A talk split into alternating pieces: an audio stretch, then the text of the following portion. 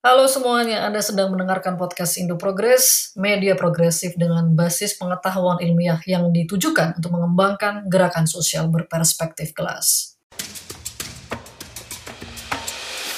Dalam konteks uh, peristiwa politik yang terjadi selama kurun waktu 2020 tahun eh dua, tahun 2020 ini,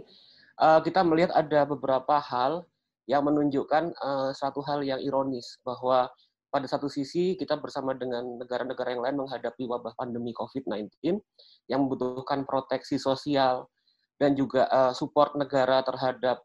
uh, kondisi kehidupan dari warganya, tapi kemudian kebijakan-kebijakan politik dan langkah-langkah politik yang dilakukan justru berkontradiksi dengan kebutuhan tersebut. Dalam artian misalnya kalau kita melihat mulai dari misalnya uh, digedoknya uh, Omnibus Law menjadi Undang-Undang Cipta Kerja, itu menunjukkan bahwa justru arah yang dikedepankan bukan pada perlindungan warga yang mengalami proses pelemahan-pelemahan sosial selama ini akibat dari efek proses neoliberalisme. Jadi pelemahan itu kemudian berakibat pada melemahnya daya tahan warga terhadap uh, pandemi. Nah, tapi kemudian kebijakannya justru memperkuat dorongan-dorongan pada uh, kondisi neoliberalisme, kondisi pada masuknya kapital, investasi, dan pengabaian terhadap kondisi kerja yang lebih baik terutama bagi pada warga negara, pada kelas pekerja, pada masyarakat yang lebih luas. Nah, uh, dari sini yang kita lihat bahwa upaya upaya-upaya tadi, upaya-upaya untuk terus meneruskan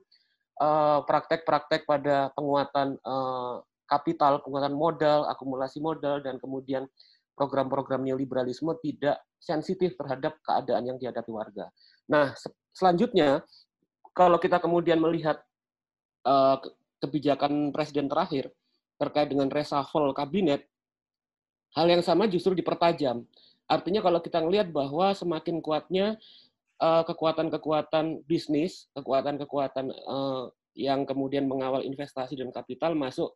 uh, ke dalam kabinet pemerintahan.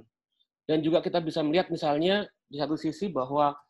sebetulnya ini menunjukkan bahwa kabinet yang sekarang bahwa pertarungan politik dalam pilpres kemarin itu sebenarnya tidak ada polarisasi sama sekali.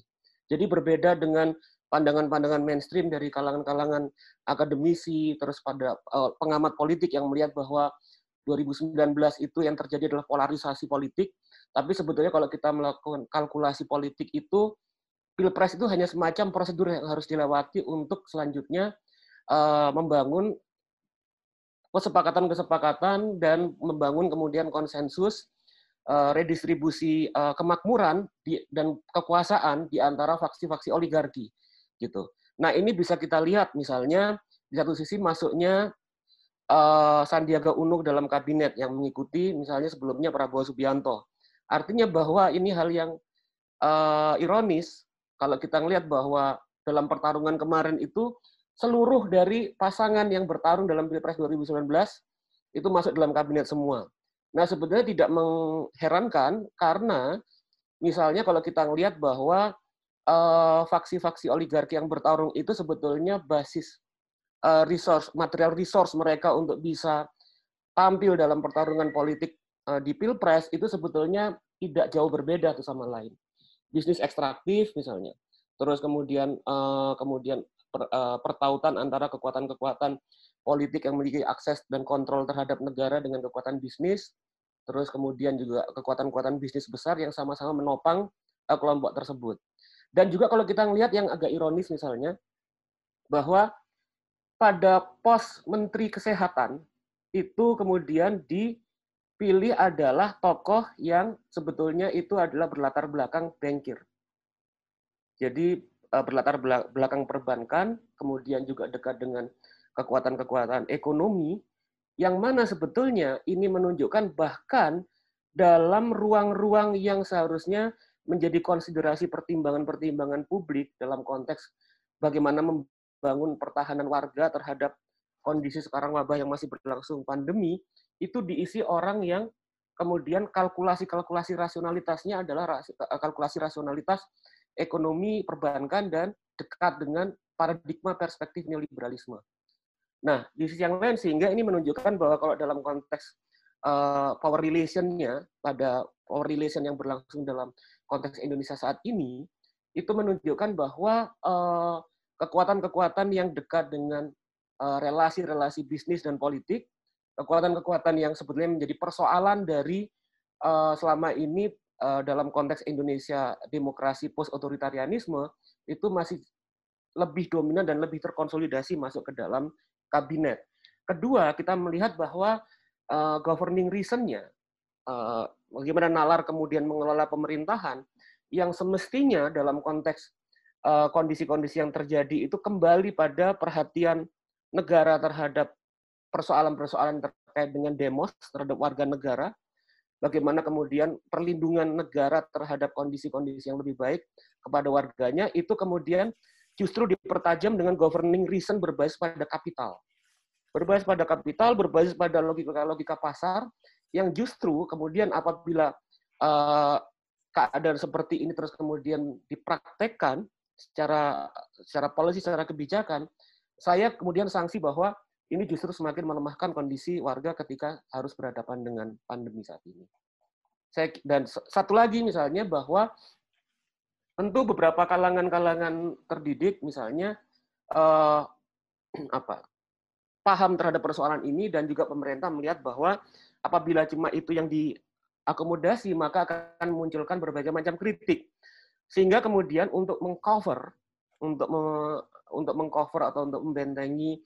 kemudian realitas-realitas uh, bagaimana dominasi kapital juga kemudian bagaimana uh, konsolidasi aliansi bisnis politik di dalam pemerintahan, maka kemudian ditampilkan tokoh-tokoh populer, tokoh-tokoh yang uh,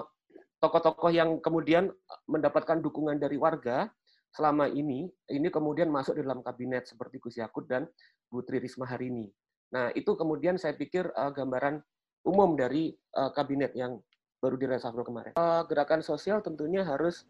uh, me melakukan pemahaman kritis terhadap apa yang terjadi sekarang. Bahwa yang terjadi sekarang itu sebetulnya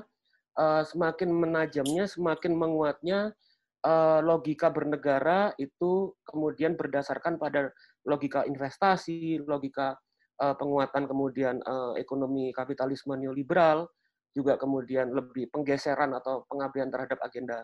kelompok warga itu pertama harus menjadi bagian penting dan kedua juga ada arahan baru di mana uh, yang terjadi sekarang itu adalah pelemahan-pelemahan terhadap pilar-pilar penting uh, politik demokrasi dalam konteks hak, hak warga negara. Gitu. Nah, ini yang menjadi konfigurasi gambaran umum terjadi regresi yang besar-besaran dalam konteks uh, politik demokrasi dalam artian penguatan warga dan penajaman uh, formulasi-formulasi neoliberalisme baik dalam kebijakan ataupun dalam aliansi uh, sosial yang sedang dibangun. Dan kedua, itu menjadi kunci untuk melakukan konsolidasi dan kemudian juga uh, penyebaran eh, gagasan-gagasan kritik tadi kritis tadi untuk melakukan penguatan terhadap agenda agenda gerakan sosial di Indonesia. Misalnya kemudian pemilahan pertama misalnya kita melihat bahwa ada implikasi besar kemudian misalnya dalam konteks uh, bagaimana kemudian semakin melemahnya Eh, keadaan-keadaan yang akan dihadapi oleh pertama gerakan buruh di Indonesia terkait dengan kemudian pelemahan kondisi kerja mereka sehubungan dengan apa Undang-Undang Cipta Kerja. Dan kedua juga uh, pelemahan kemudian dalam konteks politik lingkungan hidup, politik masyarakat adat ketika kemudian peluang-peluang untuk transparansi publik itu kemudian semakin dilemahkan uh, oleh negara dan kemudian ini juga mendorong pada penting untuk melakukan penguatan terhadap uh, gerakan tersebut dan juga misalnya dalam gerakan-gerakan sosial yang lain. Nah, dari sini saya pikir juga penting untuk melakukan konsolidasi di ya, lintas sektor, gitu, lintas sektor, lintas gerakan dan juga uh, kalau kemudian kita lihat bahwa apa kondisi uh, sosiologi politik di Indonesia ini juga uh, kuat ter, uh, kuat kemudian sangat bisa dipengaruhi oleh pandangan-pandangan uh, perspektif yang berbasis pada sosio-religius, maka kemudian penting untuk melakukan rekrutmen terhadap kalangan-kalangan intelektual dan aktivis yang memiliki kapasitas untuk itu, yang mampu mewarnai perspektif keagamaan yang lebih progresif, yang bersa ber bersanding dengan eh, gerakan-gerakan uh, yang lain yang yang yang berhubungan langsung dengan problem konkret uh, masyarakat di Indonesia untuk menunjukkan bahwa uh, sebetulnya uh, ruang politik di Indonesia saat ini itu tidak memberikan ruang yang apa yang memungkinkan yang memadai ketika kemudian dikuasai oleh faksi-faksi uh, politik oligarki. Nah, di sini gerakan sosial harus lebih dimajukan dan masuk pada agenda yang lebih lebih spesifik yaitu berkaitan dengan uh, instrumen politik seperti apa yang diperlukan dan dibutuhkan untuk melakukan krit, uh, kritisisme ataupun untuk melakukan dorongan penolakan terhadap kondisi real politik yang dihadapi di Indonesia sekarang.